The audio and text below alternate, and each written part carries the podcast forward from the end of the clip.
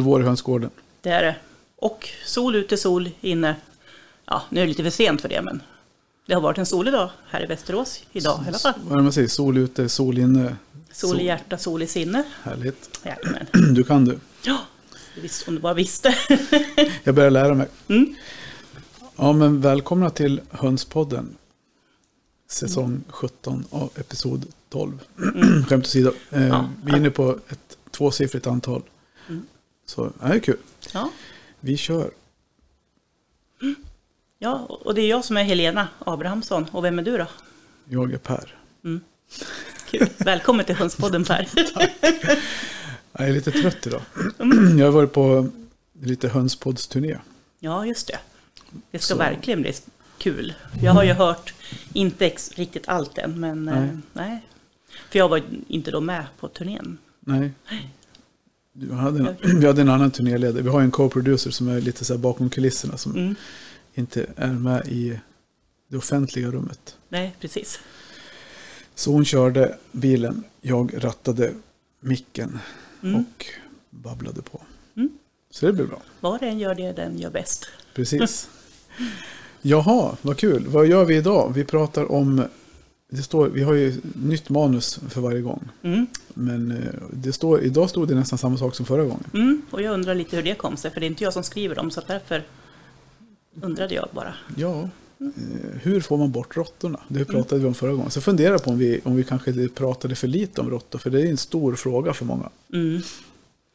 Ja, det är Men, det. eh, Och det är väl ett svårt problem att, att bli av med. Så Mm. Mm.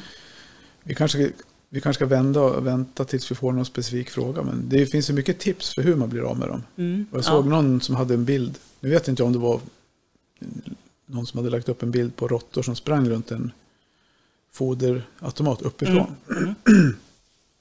Och jag tycker det för mig så är det bäst, absolut bästa när man får in, om man ser att man har råttor. Vi har inte haft råttor på det, så alltså att vi ser dem springa hejvilt, att det är massor med råttor.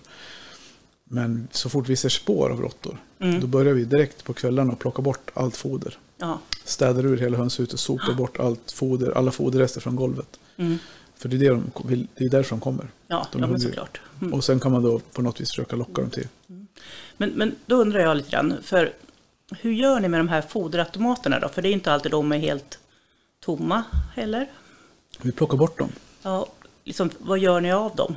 Ja, vi har ju lite utrymme så vi ställer dem i någon tätt förslutande i en tunna eller en balja eller någonting med lock på. Eh, Precis. Vi ställer in dem i stallet där vi inte vet att det inte kommer in några råttor. Mm. För vi har ju oftast i de hö- hönshusen som är ute på gården. Det är där vi får råttor. Mm.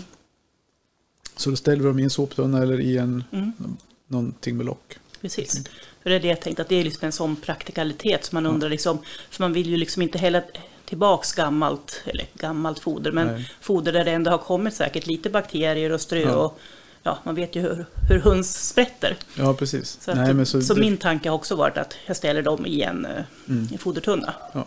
Och då har jag en sån här modell soptunna, eller jag har ett par, tre stycken sådana. Ja, men det är det bästa. Och sen får man gilla fälla upp med det som funkar. Man får testa sig fram. Det är slagfälla i- ena gången, bur andra gången.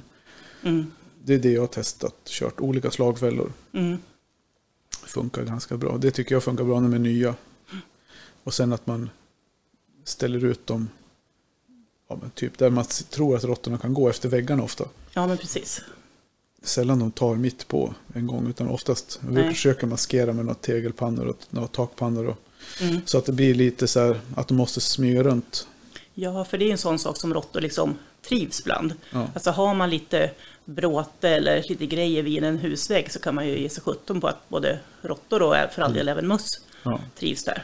Absolut, de vill ju, gå, hålla, de vill ju hålla sig undan. Man ser oftast att de Mm. har de grävt sig in någonstans där man inte tittar så ofta. Bakom ett hus, under en planka, Ja. bakom en, alltså ligger en steg och lite grejer uppe på saker. Där älskar de ju vara så. Mm. Håller man rent runt alla hönshus, runt väggarna, så ser man ju var de gräver sig in. Eller Ja. gnager sig in. Ja, precis.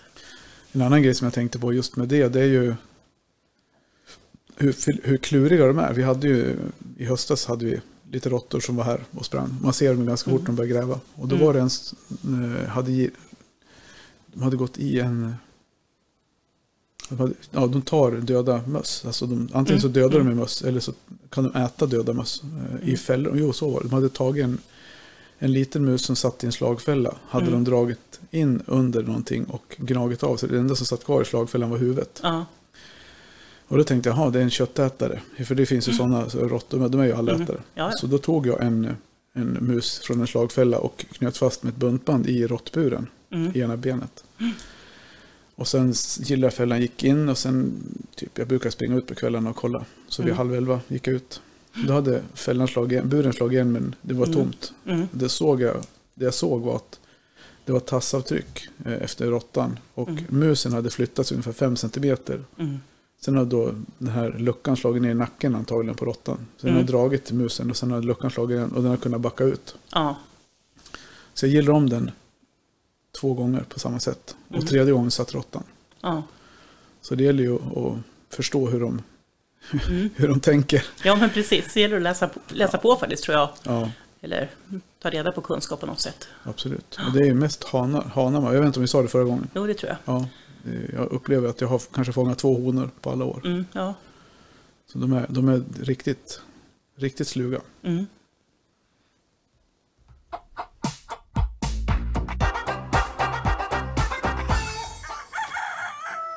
Nog om råttor.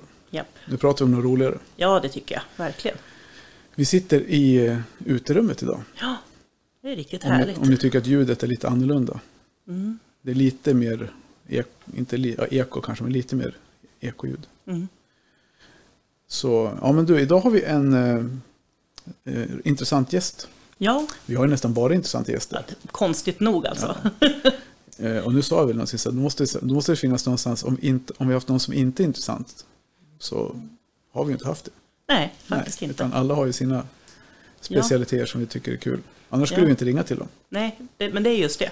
Och det som är lite kul är att, att vi kan ju säga, välja och vraka bland folk som då vill vara med. Ja, Eller liksom att eh, det är kul att, att vi får sån bredd ja precis. på folk som vill vara med. Ja. Mm. Nej, men så ni ska veta att vi, vi uppskattar all feedback och allt vi får eh, till livs. Mm.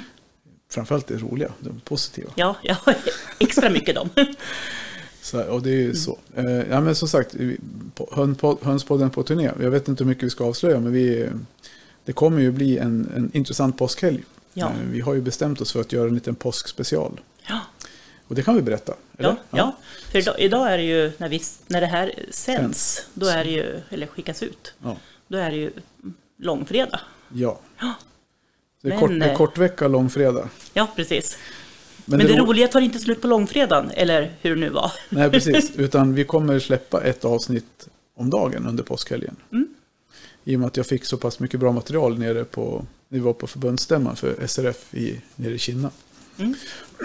Så vi kommer släppa ett på långfredagen, det här som ni hör nu. Mm. Eh, som, vad ska man säga, inte tradition, traditionsenligt Ja, är typ julafton. Ja, nej men ett, ett Som sig bör. vanligt veckoavsnitt kan man säga. Sen kommer ett på påskafton, påskdagen och annandag. Mm. Med lite olika innehåll och smått och gott. Ja, med flera gäster, höll jag på att säga, eller intervjuobjekt. Ja, precis. Så, ja, Ja. så det, ska bli, det ska bli kul Mm. att se hur det blir. Vi har inte, när, vi, när ni hör det här, när vi spelar in det här så har vi inte riktigt någon koll på hur de kommande avsnitten kommer sluta. Men vi vet ju ungefär hur vi har tänkt. Så det, Ja, precis. hoppas det blir så bra som vi hoppas. Ja, klart det blir. Det blir det säkert. Mm. Men då har vi, har vi snackat för mycket oväsentligt nu så vi, Som vanligt. som vanligt. Ja. Ja, nio minuter oväsentlighet. Ja, lite råttor tycker jag. är Ja, rätt råttorna var väl ja, precis. Och sen lite uppsnack inför det som komma skall. Mm, ja, men absolut. Det är också relevant information tycker jag. Tycker jag med.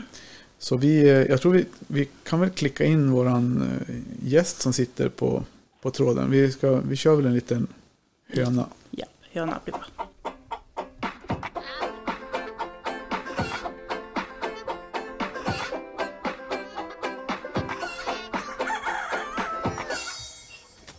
Är inte den vanligaste vi kör det där. Nej, Den är annorlunda. Mm. Då säger vi hallå. Hallå, hallå! Det var en glad stämma. Vem är det vi har med oss? Jag heter Jessica Aspestig. Hej Jessica. Hej Per. ja, och hej, säger jag med. Vi har ju pratat. Hej Helena. Hej. Eh, ja, men vad kul. Vi har ju dansat ihop du och jag Jessica. Jajamän, det har vi gjort. Det började väl på SRFs eh, fest kanske va? Ja, vi har dansat både Mm. på, på linje och, och lite närmare. Ja, det kanske var ja. Ja, precis. Ja, Mm. så det är kul. Du, Jessica, jag- känner igen din röst och Helena känner igen din röst. Men för de som inte känner igen rösten, vem är du? Eh, jag är Jessica som driver Högberga AB. Ja, Ett företag, då, postorderföretag, eller det heter ju så förr i alla fall, men ett webbföretag som säljer produkter och utrustning till höns, fjäderfä rent allmänt och eh, kaniner är vi väldigt stora på nu också. Kaninprodukter. kul. Mm. Hur, hur länge har du jobbat med det? Eh, sen 94 kan man ju säga, som jag tog över företaget då. Men eh, jag jobbade ju med pappa lite grann då, som eh, drev det här före mig då. Fram, ja, kanske mitten på 80-talet och framåt då, tills jag tog över. Ja. Jag hjälpte honom på kvällar lite grann då, skrev fakturor och sådär. Det var ju mer sån här skrivmaskinstiden innan datorerna kom in i bilden. Ja, Så att då var det fakturor och så. Så att jag var aldrig, jag var aldrig här på dagtid och jobbade. Utan jag var ju mest på kontoret då. Så att Ja. jag hade aldrig hand om några produkter och så. Var på lagret och packade och så. ja. Jag visste vad de hade för artikelnummer och vad de kostade och så. Men jag visste inte vad det var för grejer. Nej. okej. Lite på den nivån var det. Ja. Men då har vi... Jag var inte ett dugg intresserad av höns då. Nej. Men om vi, om vi backar tillbaka till mer om själva, själva Jessica och eh, vad du, vem du är och vad du gör förutom att, att sälja hönstillbehör. Mm.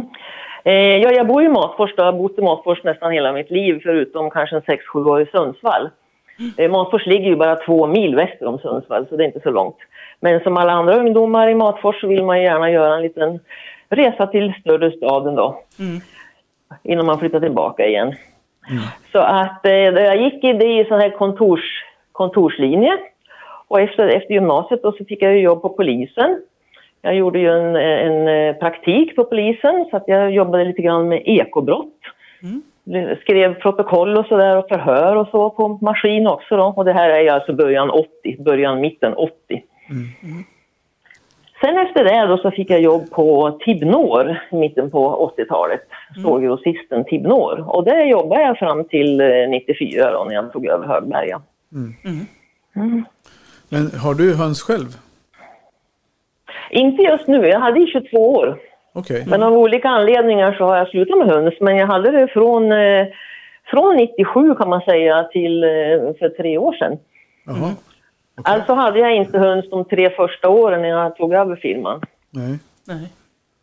Så att det, det gick liksom långsamt framåt. Men eh, från 97 och framåt, så eh, 22 år i alla fall. Jaha. Men vad, hade du, vad hade du för raser då? Det är alltid en sån här fråga som alltid är kul att ställa till hönsfolk. Ja. Ja, precis. Ja, jag fick inte så bra start kan jag säga. Jag, hade, jag köpte några Brakel.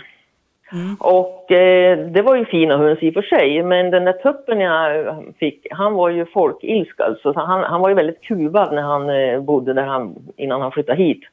Och jag vet inte vad som hände med honom riktigt. Eh, han vart, eh, han vart galen. Så fort man öppnade dörren på morgonen och skulle ut i hönsgården så vart han galen. Och jag var ju inte alls van vid höns då. Nej. Så att jag tyckte det där var, jag fick en jättedålig start. Jag tyckte det där var jättetråkigt alltså. Jag vågade nästan inte gå in i hönsgården. Hade det varit idag då hade jag ju bara ryckt på axlarna. Mm. Men då var det inte alls kul. Så jag lämnade tillbaka de där hönorna och började på ny kula. Och då eh, skaffade jag ju dvärgkocken då. Och det var ju de jag hade ända tills jag slutade. Ja. Kan man säga. Jag hade några dvärgvargendotter också ett tag. Mm. Och dvärg-Orpington. Men det var bara kortare perioder. Men dvärgkocken följde med mig hela, hela tiden. Men hur, hur där, tupparna är snälla där eller? Dvärgkocken? Ja, de är ju mindre framför allt. Den här braken, han var ju, han var, det är ju en lätt ras. Alltså. Han var ju väldigt Ja. stor och, och i min värld då väldigt... eh, Jag gillar han inte alls. Nej. Men man lär, man lär sig eftersom. Ja. Det Alltså inte, det är, ju- jag började ju med en tupp som heter Otto, en gul, en gul dvärgkocken-tupp. Mm. Så att, och han var ju väldigt snäll. Och sen byggdes det på då. Sen började jag med rapphönstecknade på hösten där. Och så. Men det slutade med att jag hade vita och svarta. Det var väl mina färger kan man säga då. Ja. Ja, spännande. Mm. Ja, för det, är ju- det, där är just, det där är ju också en här svår fråga med elaka tuppar. Jag vet inte, hur gjorde du då för att få bukt med det? Du lämnade tillbaka han helt ganska snabbt? Ja, precis. precis. Och hon som hade sålt de här då, hon ville ju inte ha tillbaka honom för det var jättesvårt att få tillbaka honom i gruppen. Ja. Så att eh, jag kontaktade ett mindre hönseri här i byn som hade värphöns, vanliga värphöns. Och eh, han hade ju en, en flock som gick utan tupp, så den tuppen fick flytta dit. Ja, okej. Ja. Men, eh, och jag hörde i alla fall från början gick det bra. Sen eh, vet jag inte hur det Nej. gick med den tuppen. Det är ett ovanligt lyckligt öde för en ilsken tupp, alltså. Att han får flytta till en ny tuppgård, eller Ja, hönsgård. ja. Ja, jag, jag vet inte vad som hände. Han, han, jag vet inte om han klarade av den där rollen och, och vara och, och få liksom bestämma över hönorna och så här. Han tog det där på så stort allvar så att det slog runt tror jag. Mm. Han var väldigt, väldigt kuvad eh, i det förra, eh, första boendet då. Ja. Han fick det var en vuxen tupp alltså. Det var ju, han var ju vuxen. Mm. Mm. Han fick storhetsvansinne när han kom till dig. Ja, han, Stod, han stod och tröck i ett hörn alltså. Men sen jag tänkte den där, jag tyckte synd om honom. Så jag tänkte han ville ha, men det, det gick inte så bra. Nej. Ja. Nej, annars, är, annars finns det väl egentligen bara ett bra botemedel mot elaka tuppar. Det finns ju inte så mycket man kan göra med en tupp som har blivit elak. Annat än att försöka nonchalera dem och låta dem vara egentligen. Ja, precis. precis. Men alltså, jag var så ny i det här så att jag, jag visste inte hur jag skulle hantera det här. Jag tror det Nej. tog inte ens en vecka så, så, hade, jag ju, så hade han fått flytta igen. Ja, ja precis. Ja, det gick så snabbt. Det, Ja. det var, ja, ja, ja, det var inte alls roligt. Alltså, vi har prov, man har ju provat allt möjligt med elaka tuppar och det där är ju en sån fråga som vi, alltså vi skulle kunna prata med någon om just med, nå- någon gång ha med en gäst och prata just om Om tuppar och vad som händer i huvudet på dem. Egentligen, varför de blir så knäppa ibland. Man får ju för sig någonstans att en tupp som får, får lite hönor att para sig med brukar oftast bli, få upp självförtroendet och tuppkammen lite grann extra mycket. Att det är kanske då de kan bli kaxiga, att de ser den som kommer in som en utmanare. Mm. Mm. Men eh, det bästa tycker jag funkar. Alltså, de är ju, ser man att de börjar spänna upp sig så är det bara att gå därifrån. För att annars så blir det bara eskalerande beteende tycker jag. Ja, ja, ja. Det är på tal om tuppar också så hade jag ofta tre tuppar i gruppen sen jag hade kocken. Okej, För att det, det tyckte jag det var det allra bästa. Alltså inte just med folkilsk utan mot varann och i gruppen. ja. Jag upplevde att det var jättebra för att två tuppar då ska de ju hela tiden slåss med varann. Men, men eh, har man tre då, då är det alltid en som leder va? och de andra två håller sig på sin kant och, och strider lite grann. Men de tar aldrig strid mot ledartuppen. okej. Så det tyckte jag var bäst faktiskt om man inte har, eh, om man inte har möjlighet att ha dem i olika grupper. Mm. Ja, för silke har ju vi ganska mycket tuppar och sånt går ihop. Det funkar ganska bra. Mm. Men däremot Semani eller, alltså vi har ju haft något Hedemora. Ja, Hedemora hade vi två tuppar ihop en gång. Och det gick ju bra ända tills ungtuppen spöade gammeltuppen. Då fick gammeltuppen flytta vidare. Då. Men, men, eh, Ja. men det kan ju gå ganska länge. Mm. Det kanske är som du säger att det är lättare att ha fler än, än ett par. Mm. Jo, det, Ja, precis. Jo, jag uppfattar det som så. Men sen kunde det ju vara det här med far och son också. Det kunde ju vara hur, hur lugnt som helst tills en dag när man kom in där då var det ju blod på väggarna och så här. Men det, det, det ser ju värre ut än vad det är oftast. ja. Det är ju, det är ju från kam och, och, och haklappar som det, som det blir. Men tvättar man rent det där så är det inte så stora sår egentligen. Men det ser, det ser inte något roligt ut. Nej, så är det verkligen.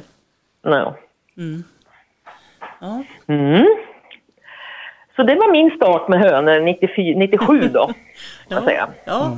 Mm. Men sen, vad Så det är ett man, tag sedan. an, andra hobbys, jag skrev det här, någon mer hobby som engagerar? En hobby vet jag ju, men har du någon mer än den? Ja, du, du håller på med line dance, vi, kan ju, vi kör det på en gång. Eh, ja, jag håller på med line dance. Jag har dansat line dance sedan 2004. Och eh, jag tycker det är väldigt, väldigt roligt. Väldigt bra variation. För de som inte vet vad line dance är, och många som eh, tar fel på line dance och square dance. Ja, Mm. så är det. Och det är väldigt stor skillnad.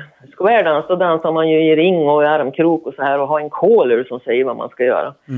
Men line dance, då det säger sig självt, man dansar på rad, på en line. Mm. Och eh, det, det har en dålig klang egentligen. Det, det är en, en stämpel man inte kan tvätta bort det här med att det ha- handlar om countrymusik. Ja. Det är absolut inte countrymusik. Vi dansar alltså till danser nu som inte ens har kommit på svenska radiokanalerna. Så är det. Ja. För att, eh, ja det vet ju du också Per. För att eh, de- som gör de här, de som koreograferar danserna, de bor ju inte här i Sverige. De bor ju i England och Holland och Tyskland och USA och så.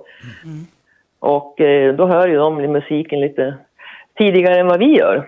Och eh, så då har ju vi nästan hunnit dansa till vissa musik, vissa låtar en månad eller två innan det ens kommer på radion här. Ja. Ja. Så det är absolut inte country. Och inga hattar och inga boots och ingenting. Det är inte förbjudet, men det är, inte så, det är inget tvång. Eller det är inte ens vanligt. Nej, precis. Men sen finns det ju klubbar som är eh, country, alltså som, som har det som, som inriktning. Precis.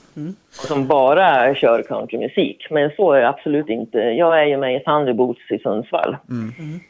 Och det har jag varit då sedan 2004 och sedan 2010 så sitter jag som kassör i föreningen. Ja. Kul. Mm. Har du provat line dance, Helena? Ja, men jag har ju varit med på, på nationalenfesten. Ja, okej. Ja, jajamän. I- men Ja, så var du? Jajamän. För tre år sedan. Jaha. Ja, Tre eller precis. fyra. Mm.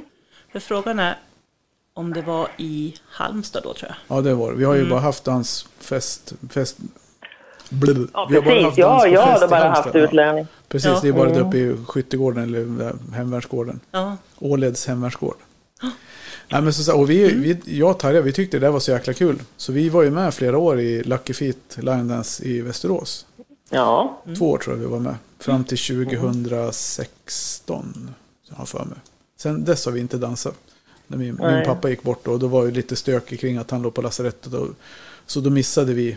Och det vet du Jessica, om man missar två, tre veckor så är det bara liksom, man får nästan byta grupp. Det går inte. Ja, ja. Det kan jag tycka det är den enda nackdelen med line dance. Att det är liksom så här, Mm. man lär sig dansen i steg. Och, och tappar man två steg då måste man någonstans dansa i fatt. Eller man kan liksom Ja. inte hoppa in efter, efter fyra gånger, då är man körd. Ja, det är ju så att det finns ju olika nivåer. Man börjar ju på nybörjare och eh, man lär, ju, man lär sig nästan en dans per, per kurskväll. Precis. Och är det då så att man inte kommer den kursen, då har man svårt att ta in den dansen. Men då får man helt enkelt sitta då och då, så får man ta igen nästa då. Men man, man missar ju en massa. Så att det, så är det i alla klubbar.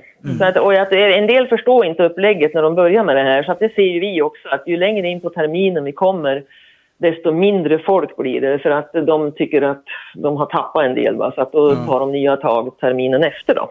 Svårt. Men det är jättekul, det är jättevariation och det, man blir aldrig less och, och det är ny musik hela tiden och det är väldig variation. Otroligt bra musik. Väldigt blandad musik. Ja, men det är det verkligen. Ja. Det också att det, det som var kul med det där var ju, eh, eller ja, det man såg som du sa, att det, det blev mindre och mindre folk. Därför att det är ju inte så i himla enkelt alla gånger. Har man lite svårt att lära sig en massa nya steg, för det är ju mycket sväng och hit och Ja. svepsteg och så här. Så då, är det ju, då kan man nog tappa mm, att man inte hinner med om tempot går för fort. Också Ja. Sen är det ju så att det är olika. Det- Vi dansar ju vals, vi dansar ju cha-cha, vi nästan dansar funk. Ja, Vi dansar lilt som det heter. Och så det är ju olika inriktningar, olika eh, typer av musik, olika dansstilar så att säga. ja.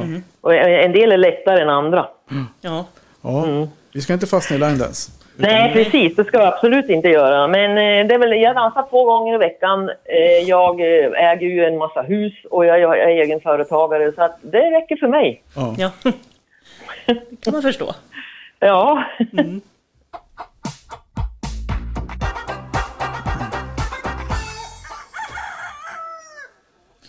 Vi eh, kliver in på det, det du gör till vardags då. På dagarna. Med, med Mm. Ja. hög, Högberga. Alltså det som är spännande, det vi tyckte var himla kul, varför vi jä- jättegärna ville ha det med, det är för att det är ett, något som är så ovanligt som ett, idag, höll jag på att säga, som ett riktigt familjeföretag. De är inte så många. Där man har haft det i, i flera generationer. Berätta, hur, hur startade Högberga och när och var och hur? Mm. Eh, ja, det startade ju av min farfar för eh, bra precis hundra år sedan nu i höst då. Eh, men egentligen, eh, man kan ju säga att det startade för, hu- för 103 år sedan började han ju med det här egentligen då. För att eh, 1919 så skaffade han sig sin första äggkläckningsmaskin.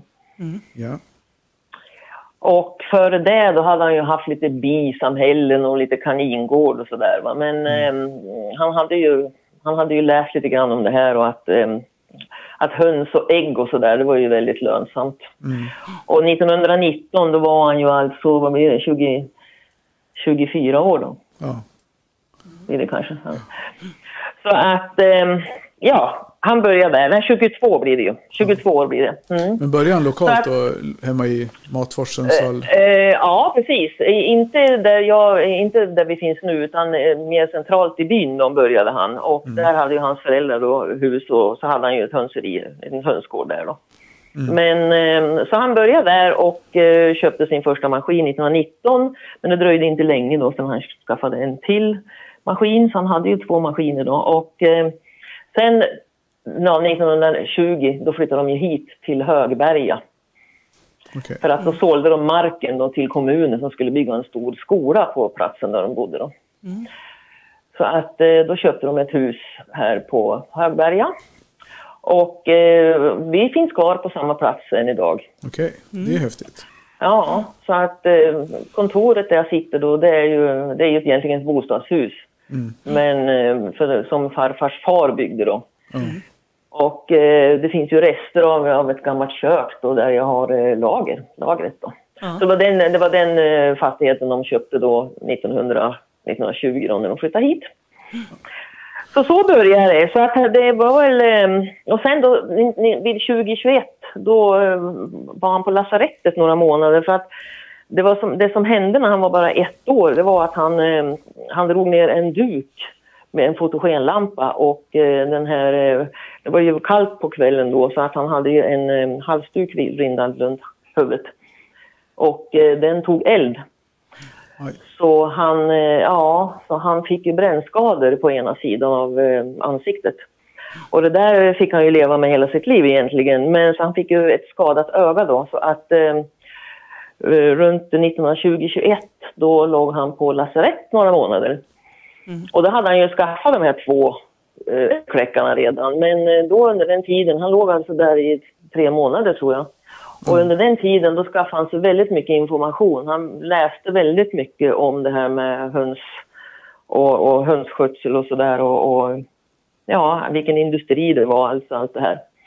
Så att då eh, 1922 då på hösten, då fick han ju handelsrättigheter då, Okej. kan man Spännande. säga. Så det är ju därifrån vi räknar då, om man säger så då. Men vad var det för, vad var det han började sälja? Var det typ äggkläckningsmaskiner, allt som ni säljer idag i någon form av enklare form? Mm. Eller hur?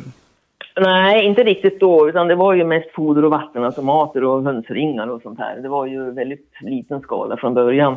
Det finns ju uppgifter om att han, han skickade ju 110 paket ett, det första året. Men det kan, tycker man ju är ganska bra ändå, 1922. Mm. Mm. Men sen tog det ett par år då innan han kom ut med första katalogen, då, eller prislista som det hette då. då. Ja. Den kom ut 1924. Så den har jag kvar fortfarande och under årens lopp har det ju kommit ut eh, 50 kataloger. Jaha. Så jag har en hel vägg i, eh, på kontoret då med ett ex av varje inramat, alla 50.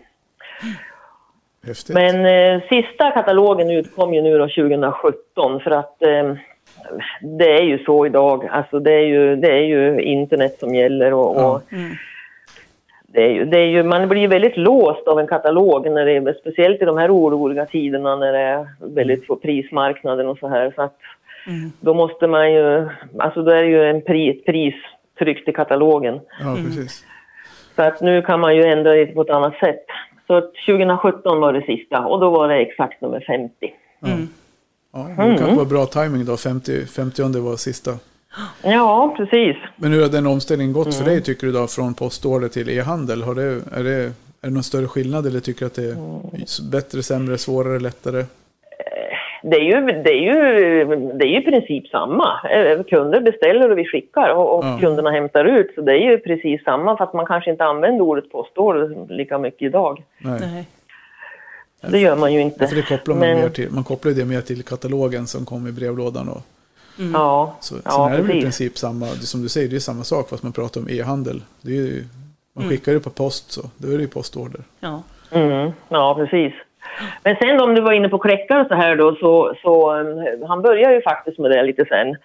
Eh, så att är det någon som har någon, någon gammal standard hemma så är den ju gjord här.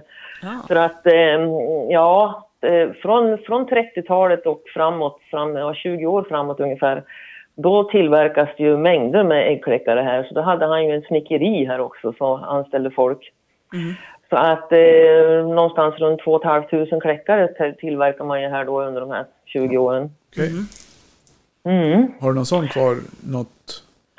Nej, inte just en sån. Jag har några andra, några andra träkläckare. Kanske eh, en lite större och så sen två lite mindre har jag här. Och sen har jag någon, någon, något prov som man gjorde som ser nästan ut som en eh, möbel som man kan ha i vardagsrummet. Okej. Eh, Som aldrig varit någon riktig succé. Nej. Den, den har jag också här. Så att, Men det var väldigt, eh, väldigt eftertraktade maskiner. De var tydligen väldigt, väldigt bra. Fick bra resultat med dem. Även fast de drevs med fotogen. Då. Ja. Ja, det är ju helt Ja, det är, fascinerande. ja, det är häftigt. Ja. Ja, ja, men det var som sagt väldigt passande med de där.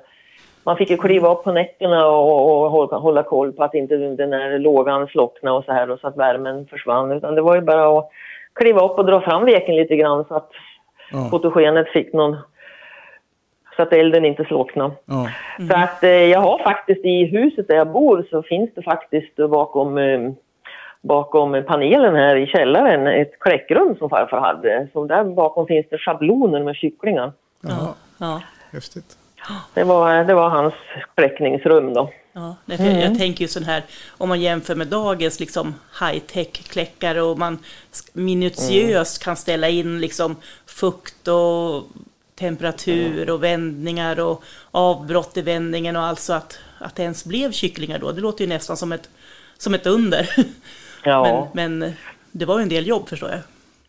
ja, de lärde sig ju hur man skulle göra, så var det ju. Ja. Men han tyckte det, det var ganska jobbigt det där till slut för att han eh, lejde bort det där. Så att han hade en bonde här i byn som, som eh, kläckte fram. Farfar sålde kycklingar, han tog upp beställningar. Mm. Och eh, den här eh, kompanjonen då, han kläckte fram och, och, och skötte transport och så. Mm. så det, det slutade med det. Mm. Mm. Men han tillverkade kläckarna själv eller hade någon som gjorde det åt honom också? Eh, nej, han hade ju anställda då här Ja, på, på, ja. på, på gården då. I runt 20 år då. Så det vart ju 2 500 kläckare. Men hur, De så, hette Standard. hur, ser, hur såg liksom de första, alltså vad var det de första, har du någon koll på de första katalogerna med tillbehören? Vad var det som såldes mest? Foder, vattenautomater sa du, men fanns det något mer andra tillbehör som man hade då? Tidigt 1900 där. Mm, ja, det var ju mest, eh, det var mest foder och vattenkärl och, och ringar och sånt här som var. Mm. Det var väl då, men den, den var ju i alla fall på, eh, jag vet inte hur många sidor, jo det 12 sidor var den på. Ja. Så att det, det var ju, ja det, det var ju ganska bra början. Nu, på- det slutade med att den var på 50, 52 tror jag. Ja. Mm, den sista. Men hur Som vi gjorde. utvecklingen, man ser det som du vet, ser, kan du överblicka från 94? För jag vet vi pratade tidigare om att det är svårt för dig att säga någonting om hur det var på 50, 60, 70-talet eh, innan du var liksom involverad. Men hur, hur tycker du, hur har liksom utvecklingen med tillbehör sett ut?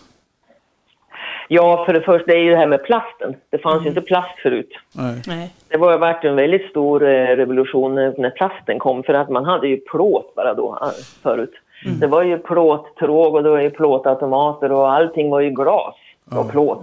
Okej. Det var, det var vad som var då. Så att det var ju, och ringarna här var ju metall. All, allting var ju metaller och, och, och glas kan man säga. Så att när, när plasten kom det var ju en väldig eh, utveckling så. Mm. Så att idag finns det ju nästan, vi har ju nästan ingenting i plåt kvar. Det är ju lite kycklingtråg och lite sådär äh, små foderautomater men nästan, nästan allting är ju i plast nu. Mm. Så är det. Men har du, har du liksom, du har inte någon slags museum uppe på gården där eller på? Nej, det har jag inte. Det finns inte så mycket kvar egentligen förutom de här kläckarna då. Ja. Jag tycker inte att det finns att man kan göra ett museum av dem men jag har ju, jag har ju alla kataloger. Ja. Det är ju väldigt roligt att, att bläddra i kataloger faktiskt.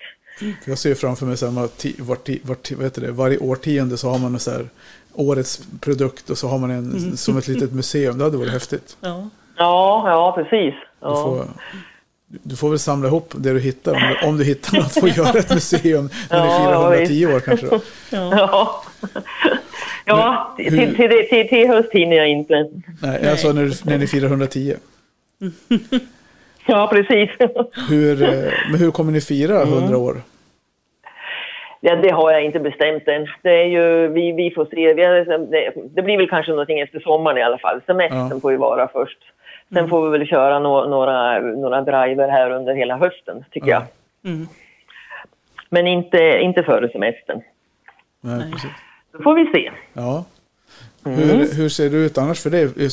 Alltså efterfrågan som följer, den, följer efterfrågan hos dig med den här boomen med höns som vi ser överallt annars?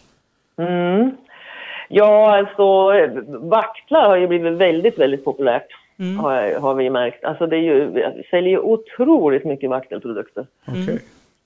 Otroligt mycket. Så, och jag vet inte varför det har blivit så poppert egentligen. Men eh, jag kan tänka mig att det är för att de, eh, de tar liten plats och de låter inte så mycket. Man kan ha dem när man bor i, även fast man bor då i tätbebyggda områden. Just.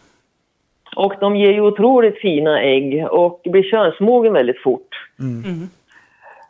Så, ehm, och speciellt under corona här då, våren 2020, då, då jobbade jag ju dygnet runt nästan all vaken tid var jag ju på kontoret då. För då, då var det, då, då small det bara till. Och det, det var väldigt många som skaffade både höns och vaktlar naturligtvis. Mm. Mm. Ja, för det verkar som att det var någon sån, någon sån alltså hemmaboom där att alla ska Mm. bli mer självförsörjande och så. Men just vaktlar, det, det hade inte jag uppfattat. Men har du det Helena? Nej, inte direkt så. Absolut Men nej. Vi har fått några frågor, folk som vill att vi ska prata om vaktlar. Och vi, Mm. så, men eh, ja, det var ju intressant att höra faktiskt. Men det, och det Mm. kanske är som du säger. Att det, det, de är små som sagt och lägger bra med ägg. Det gör de ju. Ja. Om Ja, oh ja, de, det går fort. Alltså fem veckor så börjar de ju, och, och kan de ju få egna kycklingar och börja värpa och så här. Och, så att jag, jag tror att, ja, och så tar de inte så stor plats och det blir inte så omfattande. Nej. Nej. Och Speciellt om man bor tättbebyggt då, för att eh, jag tror inte tupparna gal. De, de låter ju inte, de låter ju inte alls lika mycket som, De som svirrar. höns. Ja. Nej, precis. Ja, de har ju något så här svir, svirrande ljud. Som kan låta. De, Ja, precis. Men det är ju ingenting som stör en granne kanske. Inte så mycket. Nej. Mer lukten kanske. De blir, de, I och med att de har sån otrolig, äter så mycket och har en sån otrolig ämnesomsättning. Så de, I och med att de skjuter ur sig. Ja, det, det är väl typ 1,2 ägg höll jag på att säga. Ja, 1,1. jag skulle säga det är väl mer än ett ägg per ja, dygn ja, i alla fall. absolut. Mm. I snitt. Så det, Ja. det är ju helt sjukt. Man, vi, vi slutade ju med vaktlar för att vi fick för mycket ägg och blev inte av med dem. Så vi hade ju, Jaha. vi hade ju Å andra sidan lever de inte så länge heller. Nej, Det blir, det blir ju så, alltså de blir ju utsliten kan man säga, precis som en vanlig värphybrid. Ja, Mm. Så lever de ju inte så länge. nej. Men det, men det, det, det är den stora skillnaden alltså från, eh, alltså från de senaste åren. Och sen kan jag säga att eh, när det var eh, fågelinfluensan här 2005, Mm. hösten 2005, då var, det ju, då var det ju en hysteri det här med fågelinfluensa. Då skulle ju alla göra sig av med höns. Ja. Mm. Det ringde ju mormödrar och allting som måste göra sig av med hönorna för de fick inte, fick inte främmande av sitt barn och barnbarn och sånt här. Så att, eh, och det, det var ju kännbart för Högberga. Ja. Det kan jag tänka Det var det ju. Och eh, då hade jag ju ett tag före det då funderat på det här med kaninprodukter. För att eh, det går ju liksom grann ihop det där med höns och kaniner. Det är många som har bägge och. Så att eh, på våren eh, 2016 så åkte jag på min första eh, kaninutställning och sålde grejer. Mm. Och eh, det var ju verkligen ett lyckokast måste jag säga. För att nu är ju omsättningen på kaninprodukter jätte, jättehög. Okej. Väldigt, ja, jag säljer väldigt mycket kaninprodukter. Så att det är ju ett komplement kan man säga. Så det är ju bra. Ja. ja, verkligen. Och jag tänker som du, som du säger så upplever jag också att många som har höns har även eh, kaniner. Och, och att liksom då kan man lika gärna beställa åt båda sorterna kanske. Ja, men Tänker jag. absolut. Ja. Ja. Nej, men, Precis. Precis. Så att eh, jag har fått väldigt mycket bra kontakt med kaninföreningar och förbundet och sånt där inom, inom landet här då. Så att jag åker på utställningar och deras största, den heter ju landsutställning den. Eh, Som är motsvarande nationalutställningen då, med SRF då. Ja, mm, mm. ja, precis. Ja, och jag vet att du har även alltså, saker för så här viltfågel, alltså typ fasaner och, och sånt där. För att jag vet att Mm. ja, min Ja, pojkvän precis, skickade och det över är ju- sån där foderautomat till dem. Ja, Ja, alltså nu nu börjar man ju märka, nu är det ju säsong för dem. Det är ju Ja. de som föder upp fasaner och eh, änder mm, för vilt. Så att det, det, det har jag väldigt, ja, mycket produkter också. Spiraler, foderspiraler och, och, och i såna här insatser för tunnor, alltså så här utfodring utomhus då. ja, precis. Alltså i, i skogen och liksom sådär. Ja, Så att ja, det är också en väldigt, eh, väldigt stor gren. Men det, det är ju mera säsongsbundet det, kan man säga. mm, Det är kanske från nu mars fram till semestern. mm. Annars Då är det det stora. om man säger de som lyssnar på det här, det är alla som lyssnar har ju inte, är ju inte liksom jätterutinerade hönsmänniskor. Många har ju ganska, ganska nyligen skaffat höns och sådär. Men om du ser om man går från ett till uppåt en bit i erfarenhet. Om man säger, finns det någonting för alla? Liksom, har du något så startpaket eller någonting? Vad är bästa produkten för den nya hönsägaren? Har du några sådana tips? Ja, alltså man måste, det jag brukar säga när man ska starta med höns det är att man måste ha en foder och en vattenautomat, ett värprede och sittpinnar och bra ventilation. Mm. Det är, ju, det är ju de grejerna. Sen beror det lite på var man ska ha hönsen någonstans. Om man har ett befintligt utrymme eller om man ska göra, mm. ett, göra ett, ny, helt nytt. För att eh, det, det, värme, klar, de klarar sig utan värme. Men eh, drag och fukt är mm. ju inte alls bra för höns. Nej, precis. Nej. Jag tänker just på produkter. Om man, ser, om man går in på din er ja, hemsida. Ja. Ser, du sa sittpinnar och reden. Har ni färdiga? Reden har ni väl färdiga tror jag? Ja, då, ja reden har jag färdiga. Och eh, då finns det ju såna här försvinningsreden då där hönorna, när, så fort de reser sig upp då, då rullar ju ägget under en lucka. Mm. Och de är väldigt bra om man har problem med hönor som hackar ägg. Mm. För då hinner de ju inte komma åt ägget förrän det ligger under luckan. Ja. Så det, det är ju ett alternativ på rede då. Men annars så vattenautomater, det beror ju lite på om, om det är manuell påfyllning eller om, det är, om man har kopplat till vattenledning. Mm. mm. Men de flesta, kanske de, den mindre hönsägaren då, har väl manuellt då. Och det är ju de här som man slipper vända upp och ner på bäst. Ja, ja de är bäst. Absolut, absolut bäst. Ja. För det är ju det är två delar. Det är en underdel med cylinder och det är en överdel som man trär på och sen är det klart. Mm. Ja, precis. Ja, det är ju det allra bästa. Och nu finns de ända ner från tre liter och uppåt. Okej, okay. ja det är bra. Ja. Och det finns ju även ben att köpa till.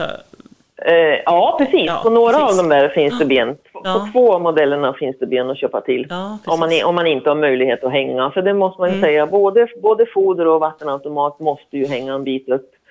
I, I djurens brösthöjd. Man får anpassa till den som är minst så att den når. Så att, mm. Eh, så att det inte blir så mycket, så mycket skräp i. Nej, precis. Ja, precis. Ja, för det, det är alltid ett problem annars. Om de står för långt ner på backen. Att man har, mm. de sprätter upp mat i dem.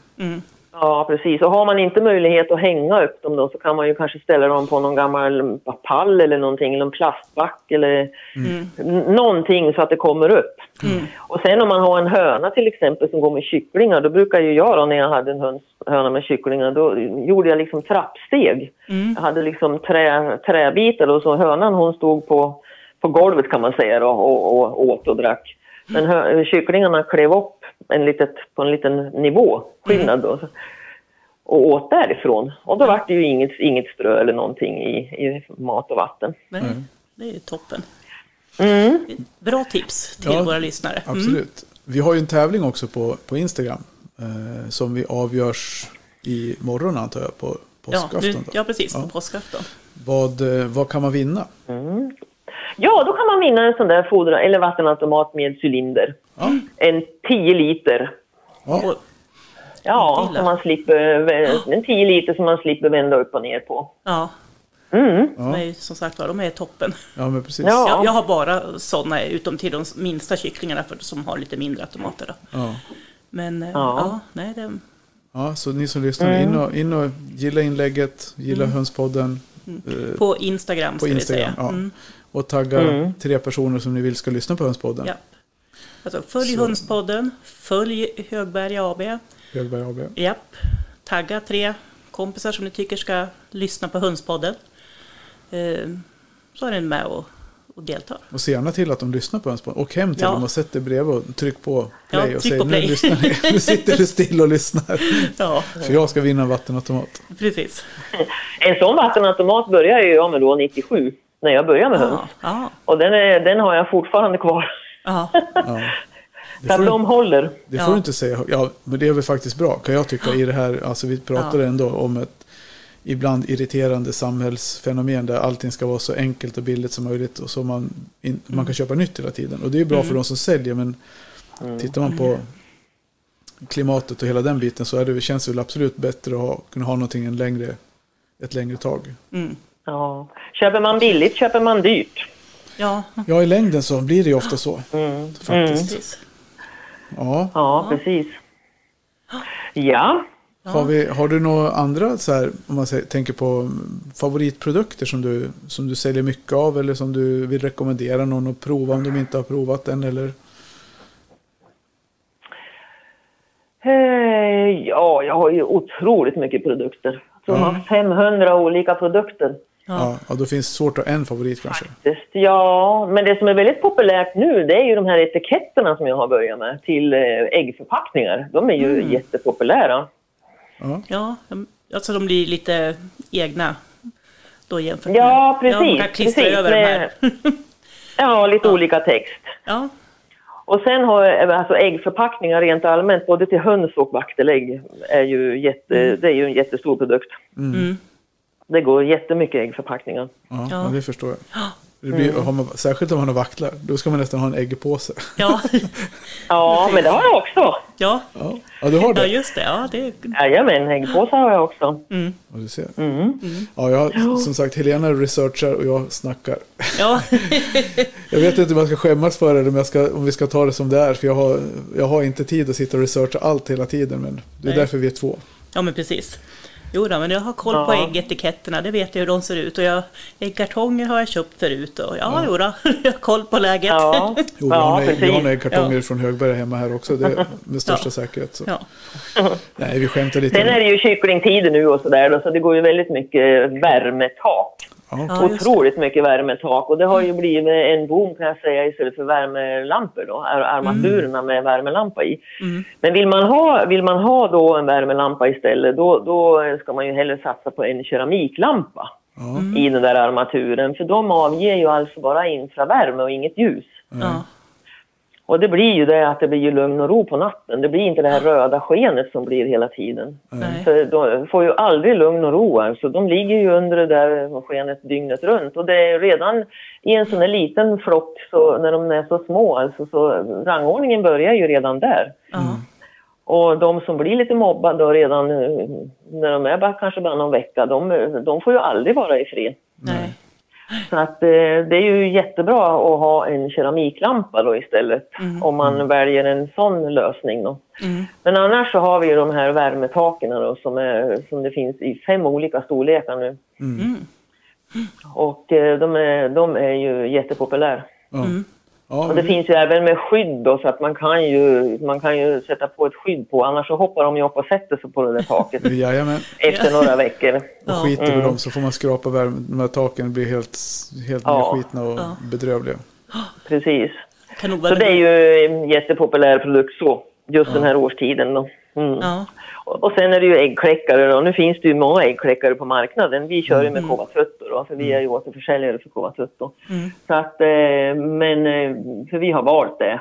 Så att, mm. eh, men all, alla kläckare fungerar ju olika också, så jag måste säga när man när man frågar hur, hur man ska göra så tycker jag att man ska läsa bruksanvisningen till just den kläckare man har för att mm. alla, alla, alla märken ska inte skötas likadant. Nej. Så att det är väldigt viktigt. Vi- Vissa ska, det, här med fuktigheten på slutet är ju en hysteri. I, i Kova Trutto ska man inte fylla på mer vatten på slutet. Man ska ha samma nivå hela tiden. Utom de två allra minsta, de som värms upp av lampor som står och blinkar hela tiden. Mm. Mm. Där, där finns det fack 1 och 2.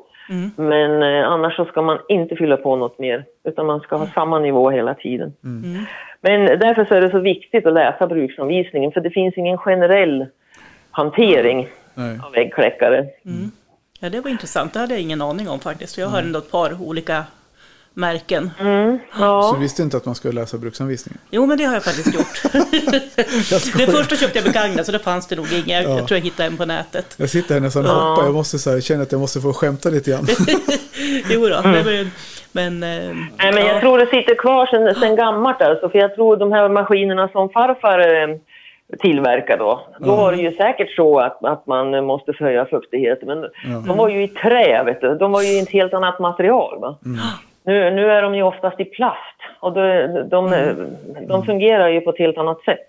Ja. Ja, då blir ju säkert, fukten håller sig kvar lättare i en plastkläckare. då. Ja, jag då- menar det. Så vi hade ju ganska intressant snack om det med, med en i, för något tidigare avsnitt. Just om det här med, med kycklingar och hur de beter sig. Var, ja, Ja. om det här med blåsan, Ja, när näbben kommer ut i luftblåsan. Det var framförallt, vi började prata om ankor, men att Ja, det går att se även på, på kycklingar. ja. Jag har faktiskt inte, har du tittat någonting i Ja, här? det är alltså, när jag la ner mina ägg Ja. idag från vaggorna men, och lös, lyste dem, löst dem. Ja. Eh, Ja, så vad att, heter det? Löser det lyst? lyste dem. Jag vet inte, 17. Man kan nog säga både och tror jag. Eh, Det är jag som är svensk lärare för Ja, övrigt. Jag är rätt ny ja. svenskläraren. ja. Jag, Ja, man nej, kan men- säga så och- jag ja. lyste i, är du lyste i magen eller lös i magen? Ja, ja, ja. det är en annan sak. Ja, Nej, men men, har men, ju- men jag kollade bara om de var fullgångna så att säga. Eller om de, Men luftblåsan i, i ett fullgånget ägg ska ju vara ganska stor på slutet. Och det är det som är så viktigt då för de här gamla rävarna som kläckte, som har kläckt i, i massa, massa år förr.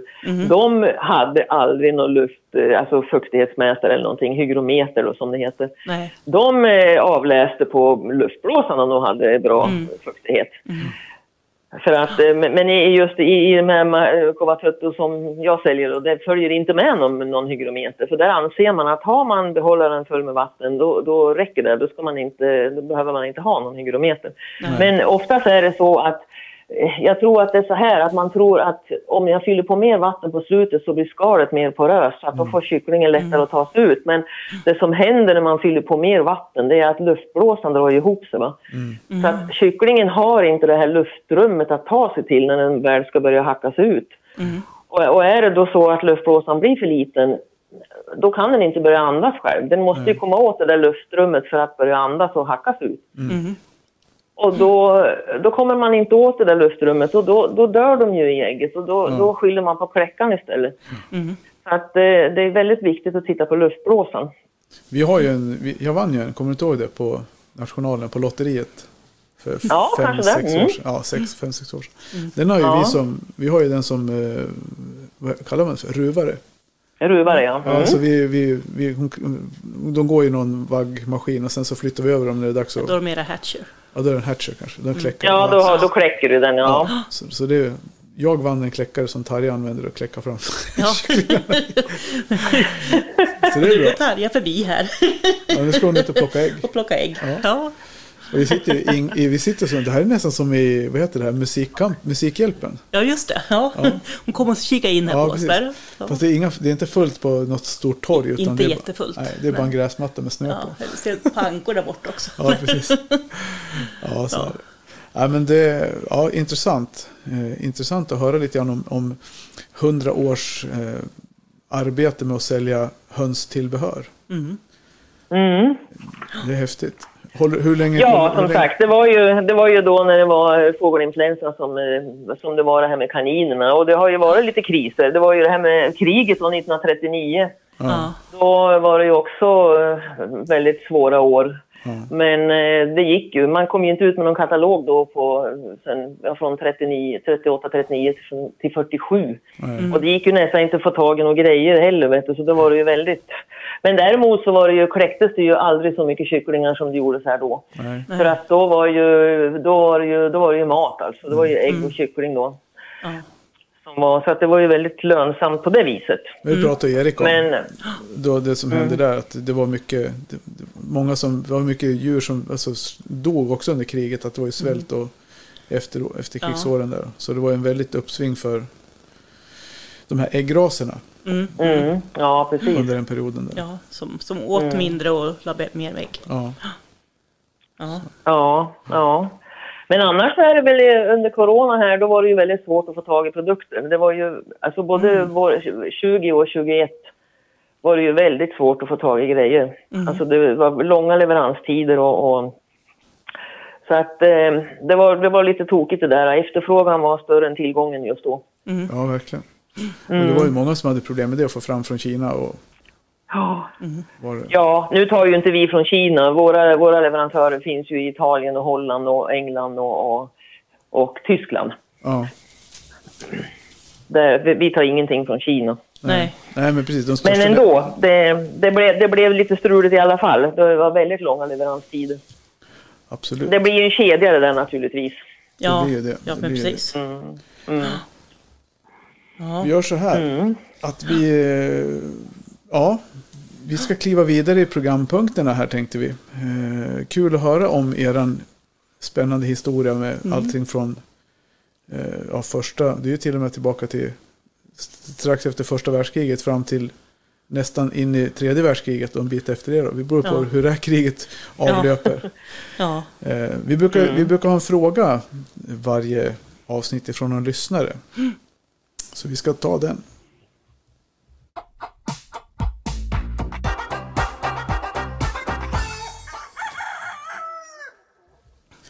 Och då ja. har vi Jessica kvar på tråden. Så får ja. Helena skjuta in frågan. Ja, för det kommer, kommer nog ett par frågor om det här med extra vitaminer på, på vintern framför allt.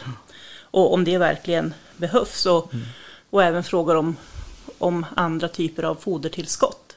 Och jag vet ju att jag har ju själv köpt vissa preparat, bland annat utav, utav dig, eh, som, eh, som jag tycker har varit bra. Ja. Bland annat som har hjälpt mot kokidios. Mm. Eh, och så. Så att vad, med... Har du några bra tankar och tips kring det här med fodertillskott och behövs det verkligen eller? Eh, ja, jag kan ju börja med det här koxidios och de, de medlen, de finns inte idag för de har slutat tillverka dem. Fabriken är nedlagd så att tyvärr har jag ju inte dem. Eh, däremot så har jag någonting som heter Ropa B som är väldigt bra. Som mm. eh, är väldigt bra och, och, mot tarmarna och sådär. Och det är väldigt många som använder dem eh, till kycklingar och blandar mm. i vatten. Det innehåller, det är bara naturmedel. Mm.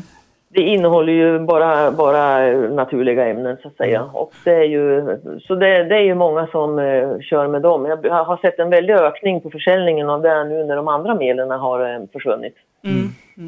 Mm. Sen har jag någonting som heter Pico Start som är väldigt bra. Det är alltså ett pulver som man blandar i vatten som uh, man ger då till kläck, nykläckta kycklingar från femte dagen och framåt några veckor. Det är alltså, den innehåller väldigt mycket aminosyror, alltså protein. Mm.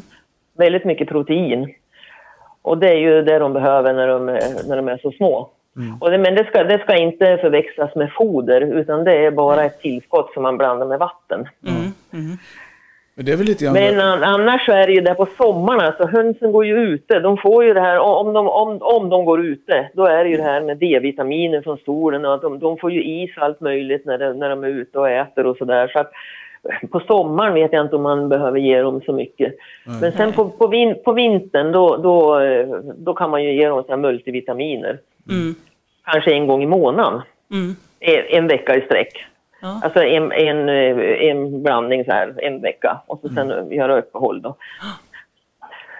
De det är ju inte så tokigt. Sen finns det en mineralblandning då. Det är ju natrium och magnesium och kalcium och sånt här som, som finns. Som ja. också man kan blanda i fodret.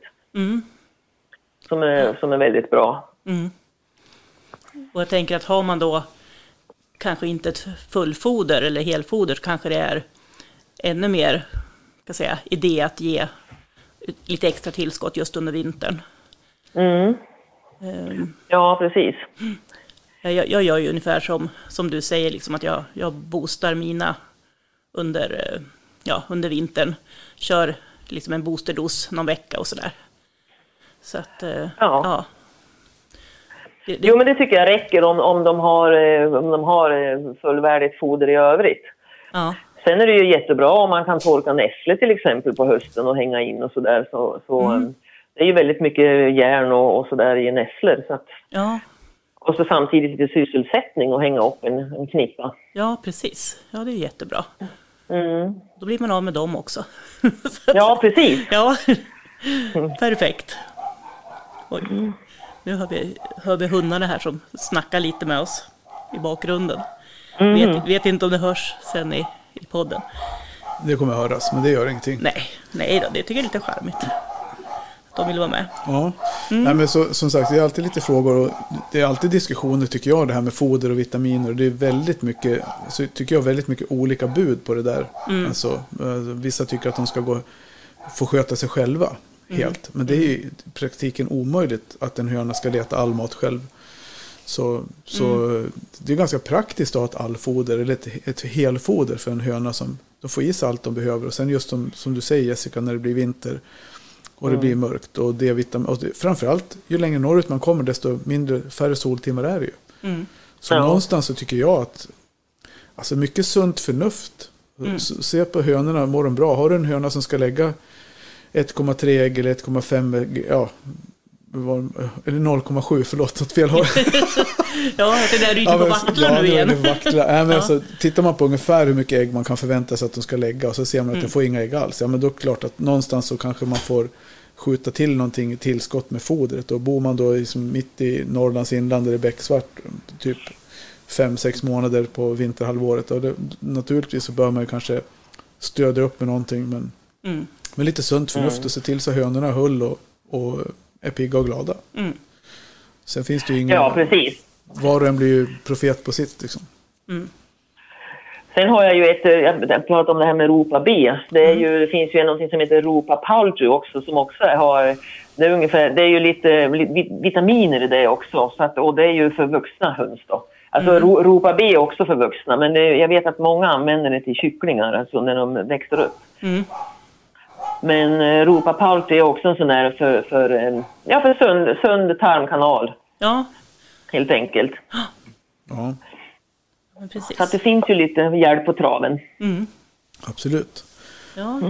Kanon. Du, eh, vi, får tacka, vi tackar så jättemycket för att du tog dig tid. Det var ju lite som pyssel för att få ihop den här, den här stunden. Så vi tackar dig, för jag förstår att du har ju som sagt, du reser mycket och säljer på mässor och marknader. Och dansar och sköter pengar och packar ordrar. Och... Ja, jo, jag är lite allt i allo. Ja, jag sköter så, allt. Så det, det... Nu har ju, har ju, min syster börjat jobba på lagret här, så hon sköter ju pack, pack, uh, packningen nu. Okej. Okay. Ja, vad bra. Ja, precis. Mm. Så, att, eh, och, eh, ja, så det är ett riktigt familjeföretag. Så. Ja, det, det låter det verkligen. Som. Vi har ju mm. några stopp, det är lite kul, alltså, om vi nu pratar om eh, på turné. För vi har ju vår mm. lilla husbil och det, har ju, det kommer ju med all sannolikhet blir någon form av poddmobil här under sommaren, semestern. Och, så vi har, jag har ju en, en till podd, jag vet inte om du vet det Jessica, men Kakelperras podcast. Och då har jag fått, det var en kille som hörde av sig dit i, här i, i helgen. Eh, som heter Björn Olsson som bor uppe i Umeå. Så jag har lovat honom att jag ska komma dit och köra en meet and greet som man kallar det för när man åker och träffar sina fans. Han är, en, han är en av våra fem fans på Kakelparas podcast. Så ska vi åka runt i Hönspodden då får vi åka, då blir det mer tror jag. Men ja. eh, vi, då stannar vi till i Sundsvall, Matfors och, och kika, kolla läget hos dig också. Ja, precis. Ja, det är bara en liten, liten avstickare. Ja.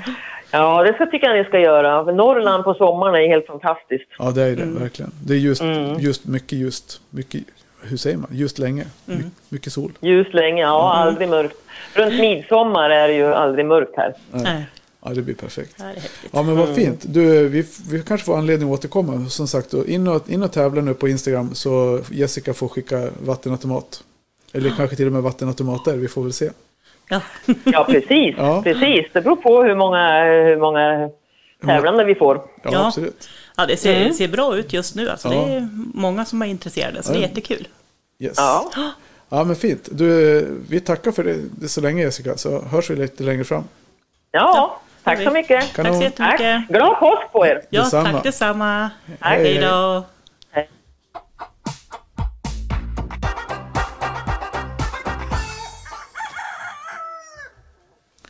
Ja du, tänk om man skulle ha ett kakelbolag i tre generationer, hundra år. Ja, det, häftigt. Jag har ju bara kört sedan 14 år.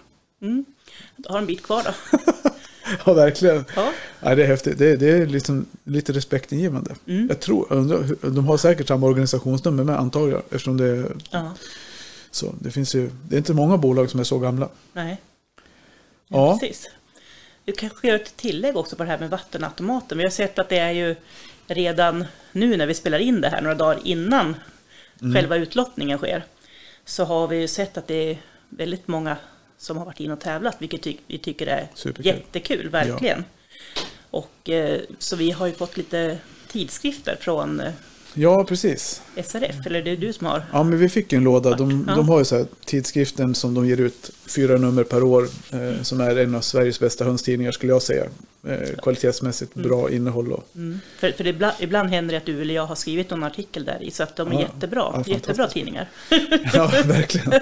Nej, men som sagt. Och det är ju så då kommer vi, förutom det här priset från Högberga, eller priserna då, beroende på vad, vad mm. vi kommer överens om Jessica, så skickar vi ju, kommer vi lotta ut ett antal sådana här tidskrifter. Skicka. Den kostar ju pengar och är ju normalt sett någonting som man får om man är medlem i, i Rasfjäderfäförbundet. Men då tänkte vi som så att i och med att vi har fått dem så bjuder, det blir väl kakelaget som får stå för portot. Det låter som Ja. vanligt. Som vanligt. Nej då, men det, det är väl en liten sak. Ja. Eh, Det gör vi. Så det kommer det också ut till er Så som lite, gillar. ja, lite extra, extra priser. Ja, precis. Extrapris. Ja, Det är något annat. extra små påskägg. Ja, precis. Ja, Ja, absolut. Ett Nej, stort så, påskägg och många små. Mm. ja. Jag vet inte om vi... Vi börjar närma oss slutet. Ja, En timme går fort när man har kul. ja, det gör ju det. Det är så där. Särskilt om man har en, en sån... Eh, vad ska man säga det? Allmänt... Ja, men kunnig gäst som Jessica som Mm. har både haft höns mycket och, och som sagt drivit Högberga med den, Mm. med den äran i många år.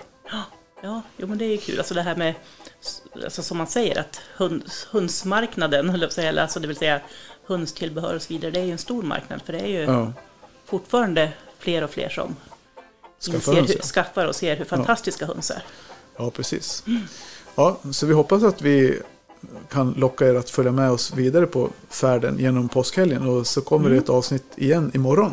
Precis. Och jag vet inte vad det kommer handla om riktigt. Men vi har ju en liten teaser är väl att vi har väl ett, en intervju med en vanlig hönsentusiast. Mm. Och sen har vi en intervju med en mer expert.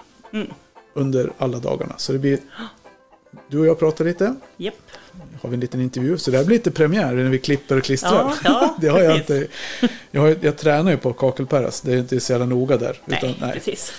Elitpodden eller vad säger Ja, så kör vi Hönselitpodden. Så, ja. Nej, men så då, då får jag träna där och så får vi köra det riktiga premium här. Ja. Så på återhörande imorgon då. Ha det så gott allihop. Adjö. Hej hej.